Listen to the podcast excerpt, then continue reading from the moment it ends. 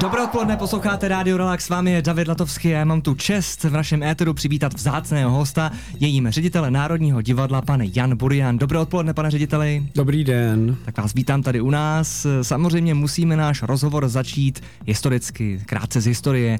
Kdy bylo Národní divadlo otevřeno, co tomu předcházelo a co následovalo?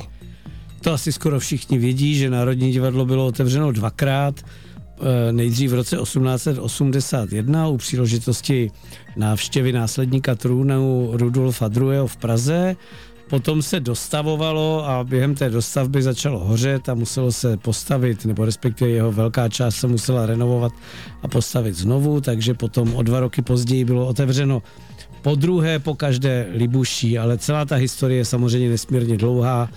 Začíná vůbec nahou Čechů o vlastní kulturní identitu moderní a o jejich snahou dokázat, že naše kultura, podobně jako tehdy náš průmysl, je na světové úrovni a začalo to všechno velkou slávou při zakládání e, kamene Národního divadla eh, v roce 1864, což byla vůbec asi největší společenská událost v naší historii z těch pozitivních. A teď se vrátíme do té nedávné historie, konkrétně do roku 2002, do katastrofálních povodní. Jak prosím proběhlo zaplavení divadla, kam až sahala voda?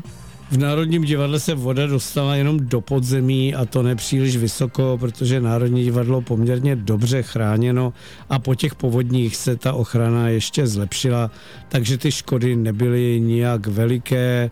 Také proto, že naši předci v 19. století udělali velkou regulaci nábřeží Vltavy a zrovna u Národního divadla eh, je to nábřeží poměrně vysoké. A díky té zlepšené ochraně už v roce 2013 tedy voda divadlo nezaplavila? Ne. Ne. ne. Dobře, tak to je ta nejlepší zpráva, jaká mohla být. A za chviličku se podíváme už na současnost Národního divadla.